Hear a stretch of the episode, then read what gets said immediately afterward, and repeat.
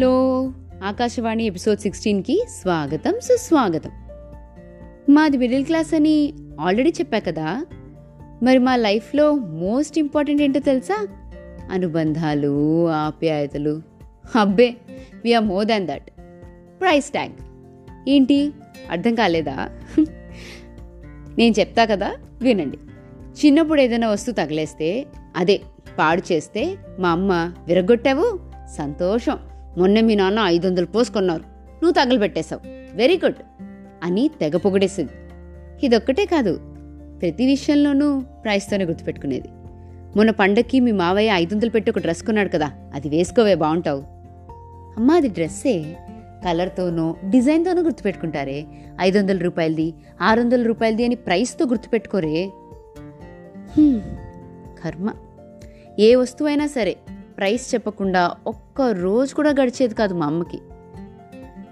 అసలు మా middle class పన్నంతా బేరం ఆడటంలోనే ఉంది.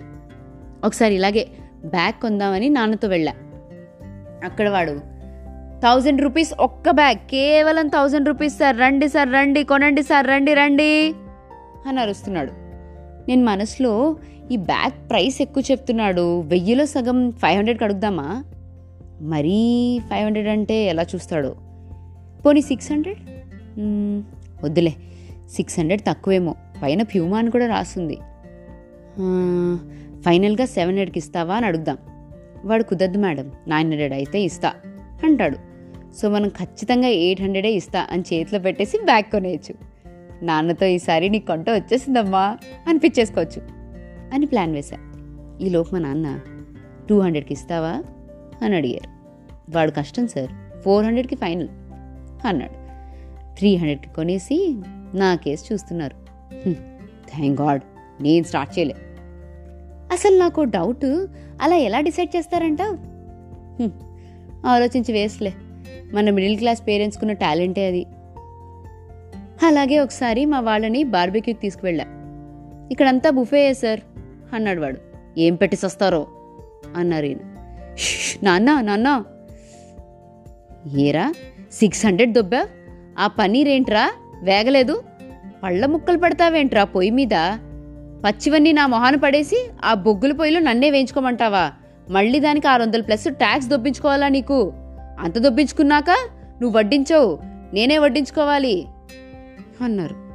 అవతలవాడు, క్యాబోలా సాబ్ అన్నాడు. కాబట్టి నేను బతికిపోయా.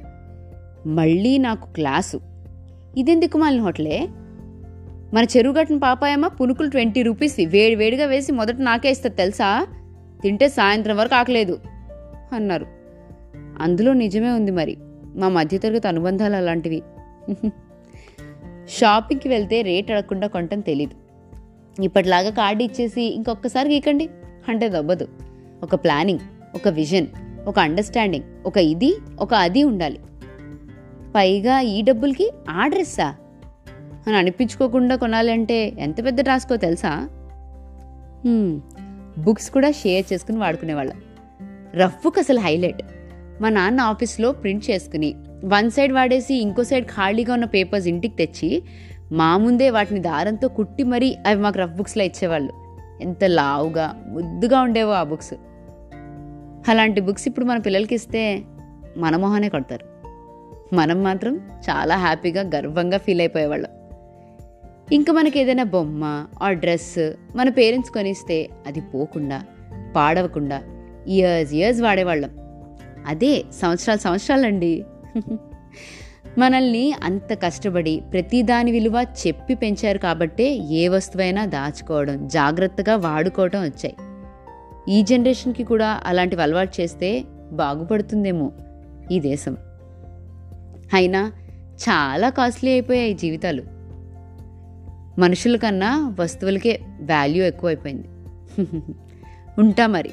నాట్ సో మధురవాణి, మీ ఆకాశవాణి, సైనింగ్.